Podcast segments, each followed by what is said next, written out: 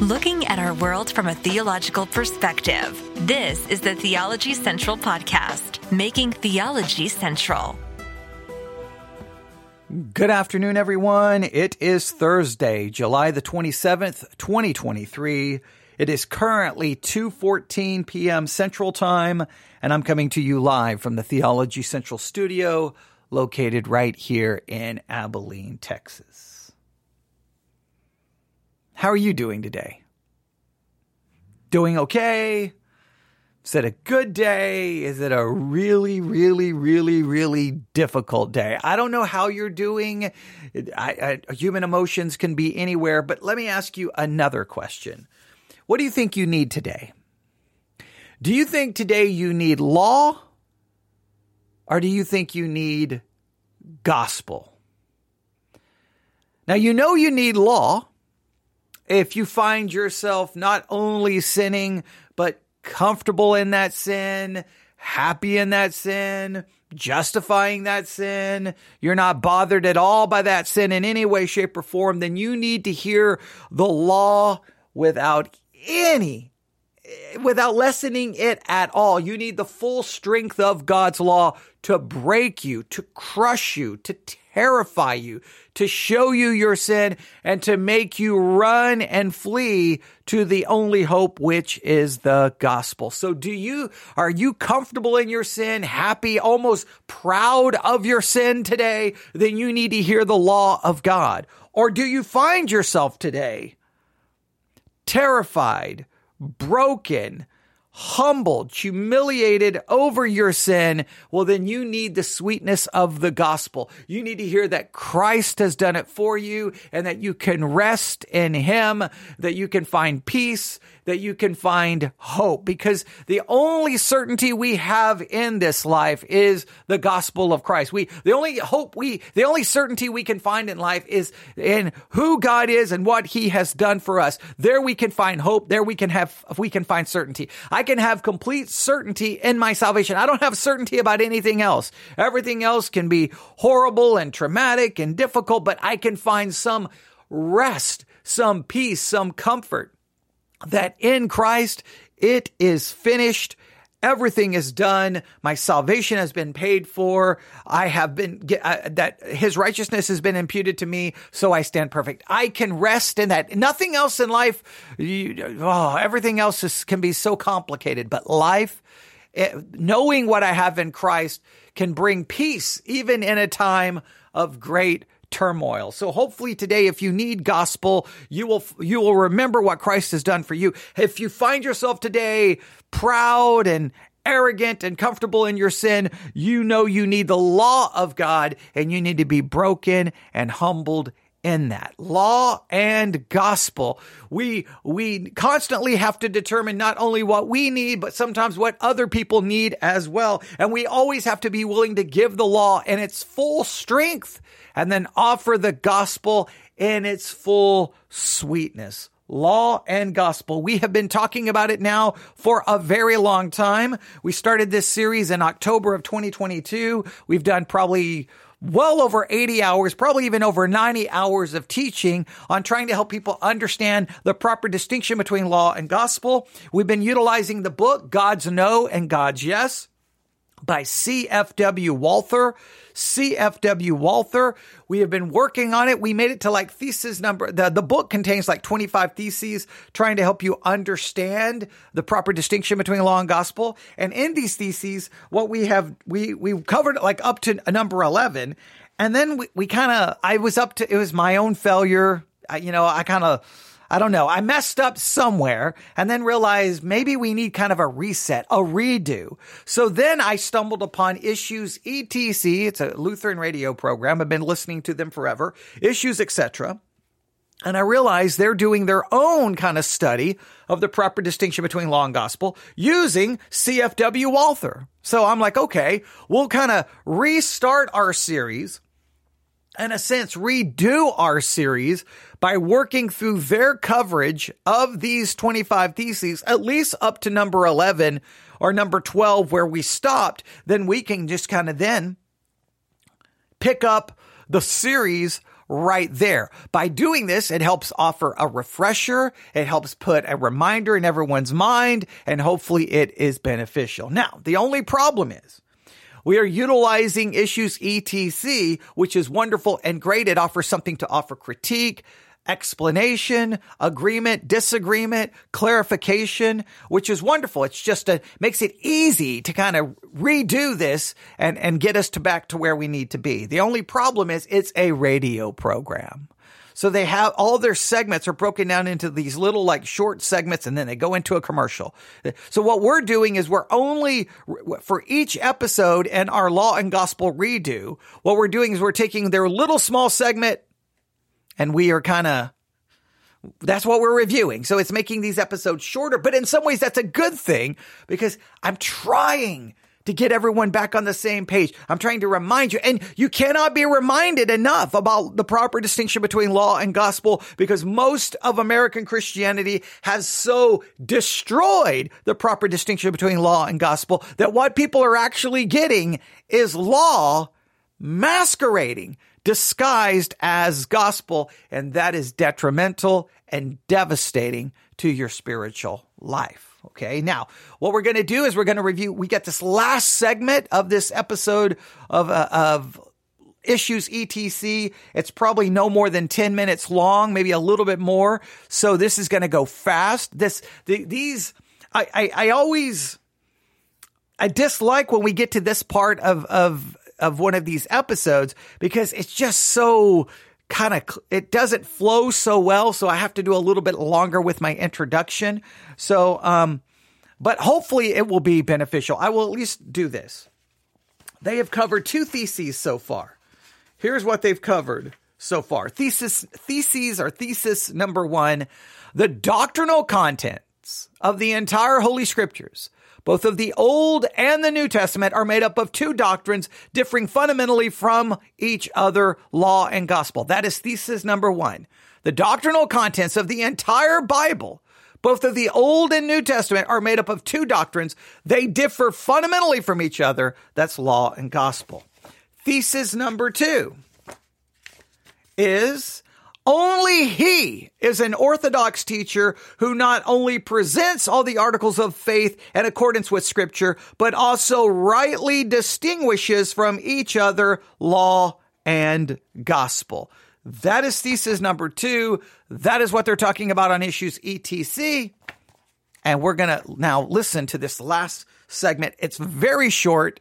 Hopefully, it will be beneficial to you, and uh, we'll keep working on it. Now, Maybe after this episode is over, I may come back and do another episode because I want to respond to an email with someone struggling with some law and gospel issues. And so they sent me a long email. They're having a hard time, uh, I guess, how some people may abuse this doctrine. And uh, we'll talk about it. I was going to add that email to this episode, but I want to do it separate so that all the, the long gospel redos will be simply us reviewing the audio from issues etc trying to offer some kind of consistency so that you know what you're looking for when you see all of the content in the series uh, law um, understanding law and gospel. And you can find that series on the sermons 2.0 app. Do a search for theology central. Or the church one app. Do a search for theology central if you download the church one app choose us, and then look for our series on understanding law and gospel. You'll find all the content there. So, are you ready? Let's do this, ladies and gentlemen. Let's do some review. Here we go.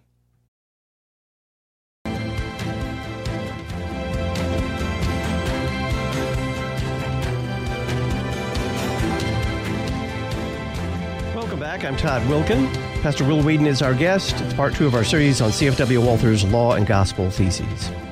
So here's a, a, little illustration. I've used it many times before here on the air for my own experience. This was back in my college days. I was pre seminary, so that meant they were trying to teach me to do proper exegesis, that is, biblical interpretation on a text. We were all assigned a text we're supposed to do word studies and we were supposed to mm-hmm. take the thing apart and outline it and diagram sentences, do everything, go thoroughly into the text. Now, this was in English because at the time I was still not proficient in Greek, wasn't seminary yet. So I did the thing. I wrote it up. I had all my application, and then at the very end, I had written, I'd made a beautiful statement of the gospel. Then I'd written, "We have only to believe." Period. That's how I ended the thing. And I got it back. I still remember the dorm room and the time of day when I read this. He had written nothing at the top of the page, and then he had just, with red, marked out the sentence, "We have only to believe," written a large no with an exclamation point. And I think when I went and talked to him, he said, "You gave everything, and then you took it away by laying the onus upon your hearer. We have only to believe." And I said, "What, should I have said?" He said, "Believe it." That's what it should have said. Believe it. Believe it. It's yours. yeah, I love that. That's actually really great. That pronoun at the beginning ruined the whole thing. And and that to me gets at what uh, Walther talks about when he says the principal thing I have to tell a person when explaining to him how he can become righteous is that I announce to him the free grace of God, concealing nothing, saying none other things to him than what God says in the gospel. He adds this: a hedge must be made around Mount Sinai, but not around Golgotha. At the latter place, all the wrath of God has been appeased. There is no hedge around Golgotha. And I think that's what your prof was saying to you. Hey, Todd, I think you just tried to put a fence there at the bottom of Golgotha. It's like, don't do that. Come up and believe it. It's yours. Again, I want to guard against a misconception, and that is having talked about what the law has to say, that all it can do is show us our sins when it comes to our works. When we take our works and we lay them mm-hmm. alongside the Ten Commandments, the only information we can garner from this is that these works do not measure up. Measure up. This is so important. In the evangelical mind, you look at your works, you look at your actions, and they somehow prove your righteousness. But if you're honest with your works and you lay it next to God's law, they will only show you how far you fall short. The evangelical mind is like, look to yourself and it will prove righteousness. It will prove you've received Christ. No, if I take my works and lay them next to God's law, it will only prove I need Christ's righteousness because mine is insufficient. I don't understand how to get that point through the minds of most Christians. They're like, what? No, what proves your salvation is your works. But if I took my works and laid them next to the law, it would not prove my salvation. It would condemn me to an eternity in hell. My works next to God's law equals condemnation, not assurance. Okay. The, the, my works next to God's law does not lead to assurance. It shows me how much of a failure I am. And I, I, I don't know how like, how do I, how do I have assurance, pastor? Well, do you do this? Do you do this? Do you do this? Okay. Those are, that's law. All right. Now let me take my works and lay it next to God's law. Guess what the answer will be? You can't have any assurance. You're going to hell. You're not saved because you're looking for the wrong thing. To, you're looking to the law to give assurance. The law can't give assurance. The law screams at you. You are guilty. You do not do the right thing, you fail. And so the law, then, so then you're like, well, what do I, where do I find assurance? In the words, it is finished. In the finished work of Jesus Christ.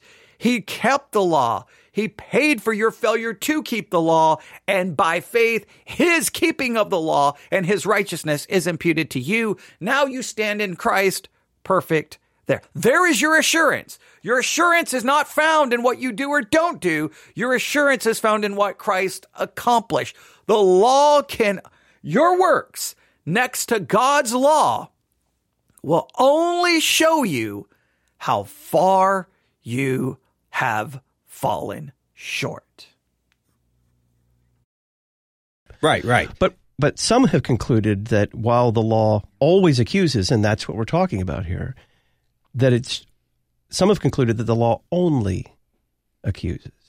yeah. That's all the law does. It's, and, it's the only useful thing it does. So it doesn't have any informative use in the Christian's life. And that's really dangerous. One of the beautiful things the Lutheran confessions do is to use the law of God itself as a way of investigating whether or not a given action is it itself a God pleasing action. Does God Now, this is important. There is another use of the law. All right. This is important.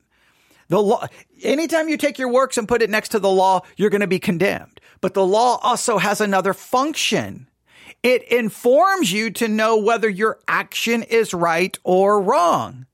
Like whenever, whatever action you're engaged in, you can lay it next to God's law. And what is it going to tell you? Is it going to say right? Or is it going to, it's going to tell you that it is wrong. Now, when it is wrong, you should be broken over that. Understanding your only hope for forgiveness is Christ. And then hopefully you try to pursue then a different action because you know God's laws, God's law tells you that action is wrong. It is informative. There, it informs. Now, it's going to always inform that you don't do it but it does inform and we are to hopefully that changes our way of thinking about what is right and about what is wrong.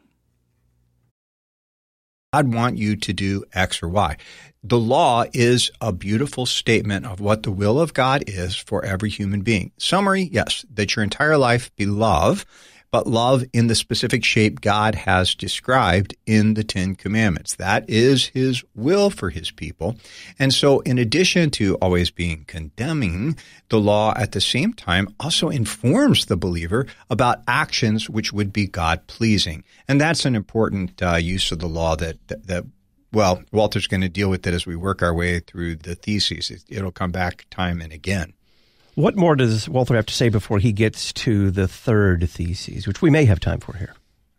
Walther says that, uh, first of all, to contrite hearts, not the threats of the law, but the oil of evangelical consolation must be administered. So a contrite heart, remember, is a heart that's been terrified by the law of God, that knows that it's under God's wrath and judgment if it stands apart from Christ. And therefore, that's a heart that has no hope of its own. To such a heart, the comfort of the gospel is what is to be administered. The poor have the gospel preached to them. Walther cites from Matthew uh, 11, verse 5. Now, when I know that a person is not, he says, in a condition to have the gospel preached to him, then I must not proclaim it to him. But when I speak in public, the situation is different. This is what he's trying to get across to these young men. When you talk in your sermon, you have to take into consideration chiefly the elect children of God. Yes, you still have to preach the law even then. And he says, frankly, a sermon that doesn't have any law at all is worthless. You can throw it away. It's not going to do what God wants it to do. But in every gathering of people, there will always be impenitent persons, and they will need to hear that law and have their uh, sleep of sin be terrified and awakened from. But he says, anyone who, on being admonished, promptly says, Oh, bosh, that doesn't concern me, shows that his heart has not yet been crushed. But then he wants to go on, and, you know, again, he's quoting Gerhard, where he says, you know, it really is important that you have to preserve the purity of the gospel in your preaching, because woe to the person who injects any kind of poison into the doctrine of justification because by doing that, he says, he poisons the well God has dug for man's salvation. So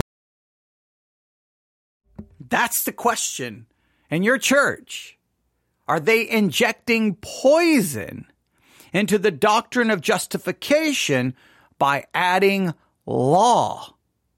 Are they injecting the poison of law in the gospel, therefore taking away the well that has been dug for people to find thirst and comfort? You cannot inject law into the gospel without poisoning it. You take the well that you can drink freely from and never thirst again, and you put poison in it so people drink and they are crushed and die under the law.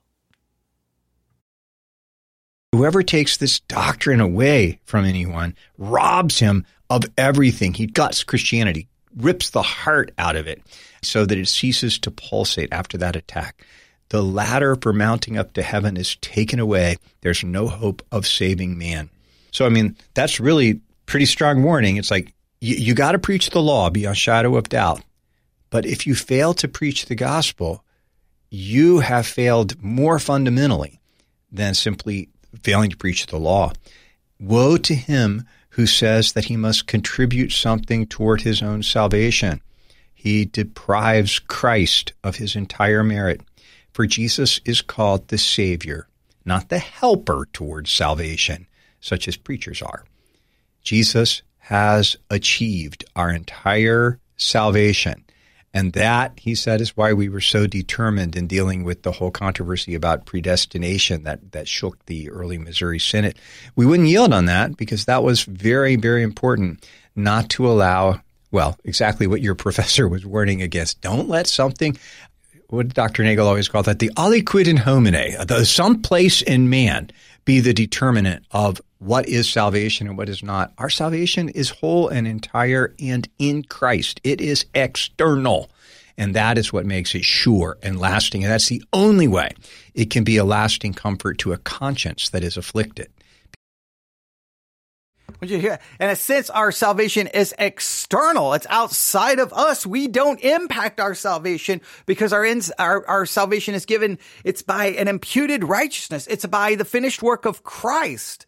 It's not what we do or don't do. It's what Christ did. That's so fundamental and so fundamentally forgotten. And, and even though people will say, no, no, no, no, we believe that. It's always like, we believe that. And then just wait.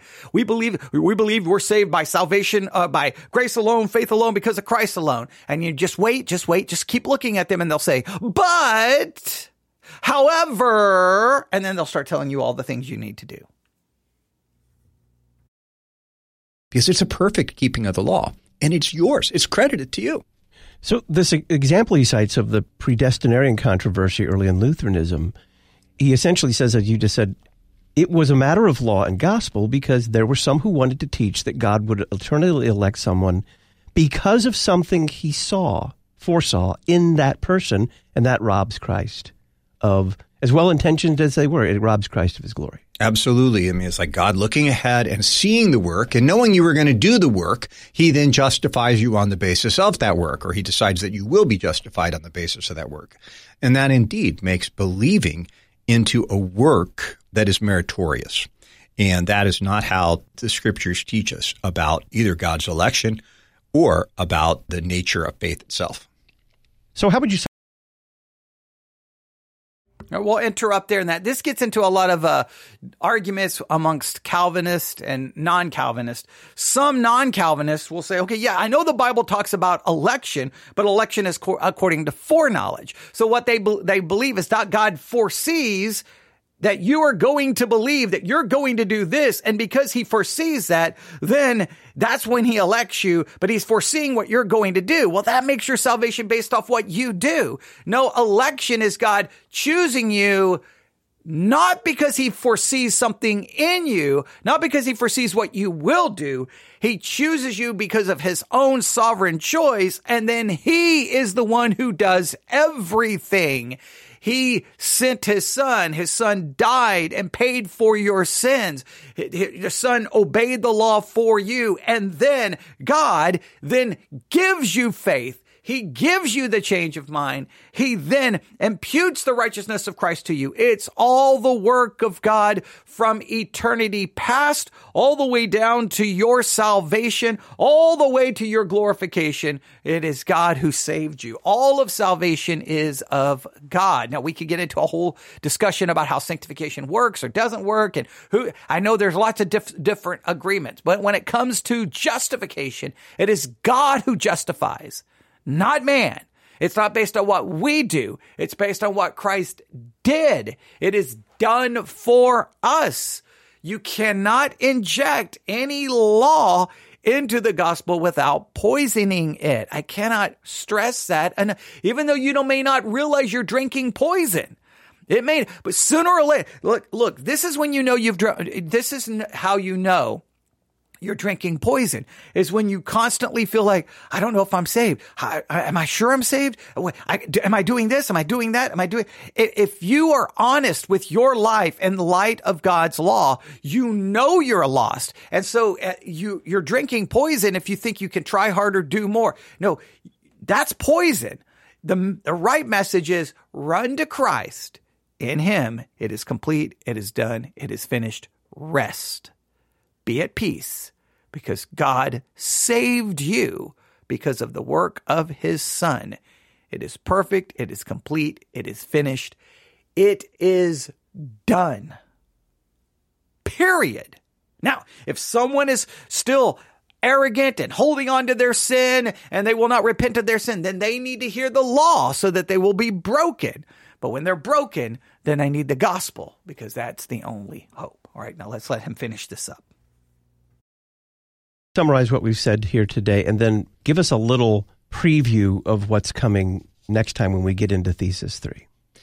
Walther summarizes from Gerhard that if we don't keep these two things straight, these two doctrines straight in the way that we're preaching them, the result is that consciences are going to be confused. You're going to lead people to not be certain of their salvation. Gerhard, by the way, is very careful to avoid carnal security you know, that's God loves to forgive, I love to sin, such a deal. Gerhard is death on that. He warns against that. That is deadly and spiritually, uh, it's nothing but spiritual poison. But on the contrary, he does want you to be absolutely certain of your salvation because of the finished work of Jesus Christ. And he, he wants to make sure that no matter what you, when you look at your good works, they will always come up short. You'll never be able to look at them and say, well, God, this is why you should have mercy on me because look what I did. You're going to always look at your works and say, oh, God, have mercy. Please have mercy on me for the sake of Christ and forgive me everything that is lacking in my good works. And that's what, uh, what, what Gerhard really uh, pushes toward and Walther uh, rejoices in that. The next thesis we'll look at mentions that, you know, keeping these things straight is really difficult. It's the highest art a Christian can do in general, and especially for theologians in particular. And he adds, you only really learn it when the Holy Spirit is your teacher in the school of experience. So we'll unpack what that means. Clearly, it's, it's an experiential thing. And I think he's absolutely right on that. Pastor Will Weedon is assistant pastor at St. Paul Lutheran Church in Hamel, Illinois. He formerly served as director of worship for the Lutheran Church Missouri Synod He's author of the book Celebrating the Saints, Thank, Praise, Serve, and Obey, and See My Savior's Hands. He hosts a 15 minute verse by verse Bible study. The Word of the Lord endures forever. He's leading a study this week on the resurrection, the road to Emmaus. Jesus appears to his disciples and the ascension in Luke chapter 24.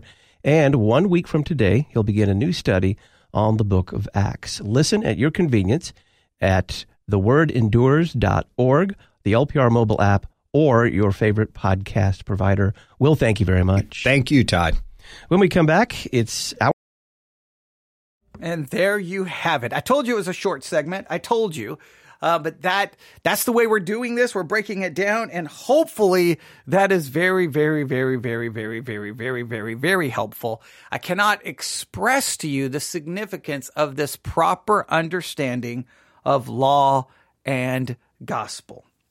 I, I cannot express to you how important it is. So it's so important. And uh, well, there you have it. Please know. So, thesis number two. Let me just read it to you one more time. Only he is an orthodox teacher who not only presents all the articles of faith in accordance with Scripture, but rightly distinguishes from each other law and gospel. It's not orthodox teaching if there's not a proper distinction between law and gospel. It's that's just that simple. It's poison it's poison. And I know that seems in some people's mind, well, wait a minute, wait a minute, wait a minute. No, no, no, no. It can't be, there, has got to be some room for other. I know when it comes to this subject, I, I just, I don't, at least in my mind, there's no compromise. Like there's, there, there are some issues maybe, but this one I just think is so detrimental because you destroy the gospel. And any, and look, I mean, if, if you destroy the gospel, what do you have left? You have law, and law can't save anybody. Law cannot comfort anybody. Law only breaks and humbles. Law, in a sense, kills. All right.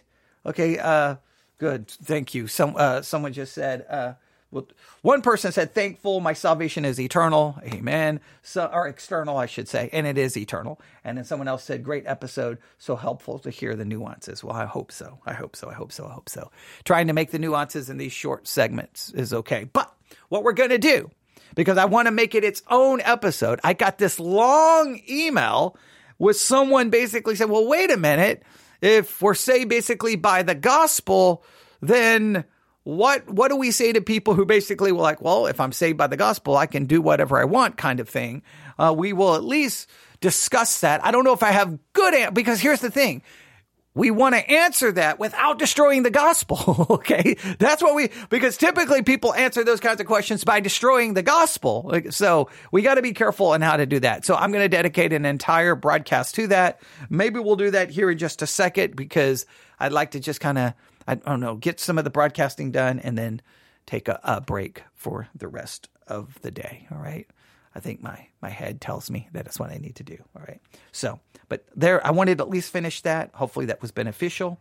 Hopefully, that was helpful. Again, look, you don't have to wait for me. Go to issues etc, issues etc, and by all means, uh, Okay, all right. Someone says I got to hurry back. They only have a, uh, an hour drive before they get home. Okay, I will hurry right back. I will hurry right back. That's hilarious. That's hilarious. Uh, when they get home, they're like, I'm done with you. Minute I walk through the front door, I don't have any more time for Theology Central. Okay, I'm joking. I'm joking. I'm joking. All right, yeah, I'll, I'll try to make it quick. I'll try to make it quick. All right, but uh, go to, uh, if you go to issuesetc.org, issuesetc.org. That's issuesetc.org. They do have a thing on there where you can find a church, and there you could find a, a, a Lutheran Missouri Synod church that would be in line with uh, a proper distinction between law and gospel.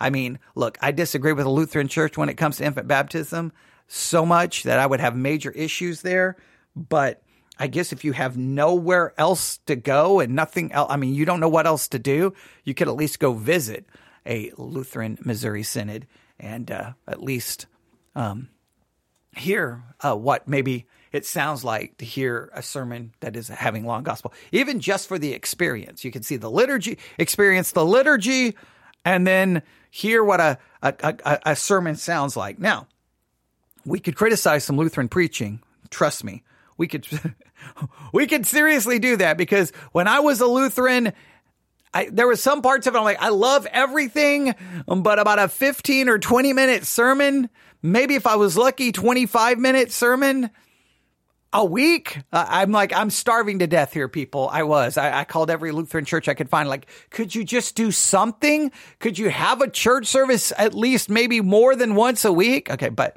um, yeah. And then, yeah, there you go. But eh, you know, you can go to issues etc. If you just have never heard, like, so what does a Lutheran sermon sound like? That's that's committed to the. Now you got to make sure it's a conservative Lutheran church, which would be Missouri Synod, I think Wisconsin Synod. The uh, Lutheran Church Evangelical Lutheran Church of America, ELCA, that is a liberal theological mess. You don't even want to get any, you don't, if you're even driving near one, you just want to back your car up and go down a different street because who knows? Like, I mean, that is a mess. And, and I, and I was a part of that for a short period of time because I didn't know anything else about Lutherans. I'm like, it's a Lutheran church. It's got to be the same. And nope. Missouri Synod is where I was, uh, given Lutherans, uh, Luther's Catechism, the Augsburg Confession. That's where we really, that's where I really started learning theology. It was my Lutheran pastor who really taught me theology. And so I'm so th- grateful for my time in the Lutheran church. I just, man, they could just get rid of that infant baptism doctrine.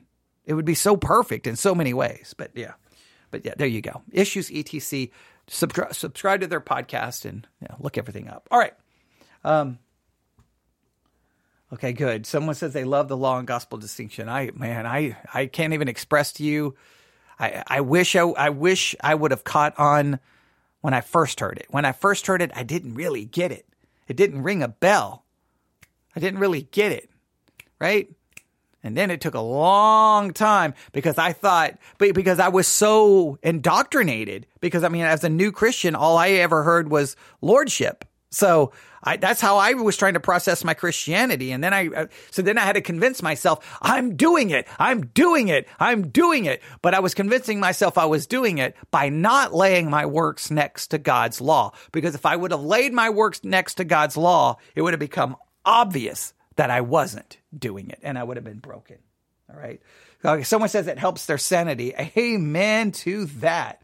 Man, if you, you lose your mind trying to, to convince yourself that you're doing it or or or you you start dealing with the fact what is wrong with me all i ever do is sin the things i want to do i don't do the things i don't want to do i do what is wrong with i'm i'm so messed up and at least in christ i can i can hear it is finished I'm the one who justifies. Find rest in me. And that is, man, that is the greatest news ever. All right. Thanks for listening. I'll be right back. I'm gonna I'm gonna hurry because I gotta make sure I can get the next episode in before someone's drive time is over. Right? We'll be back in about maybe 10 minutes.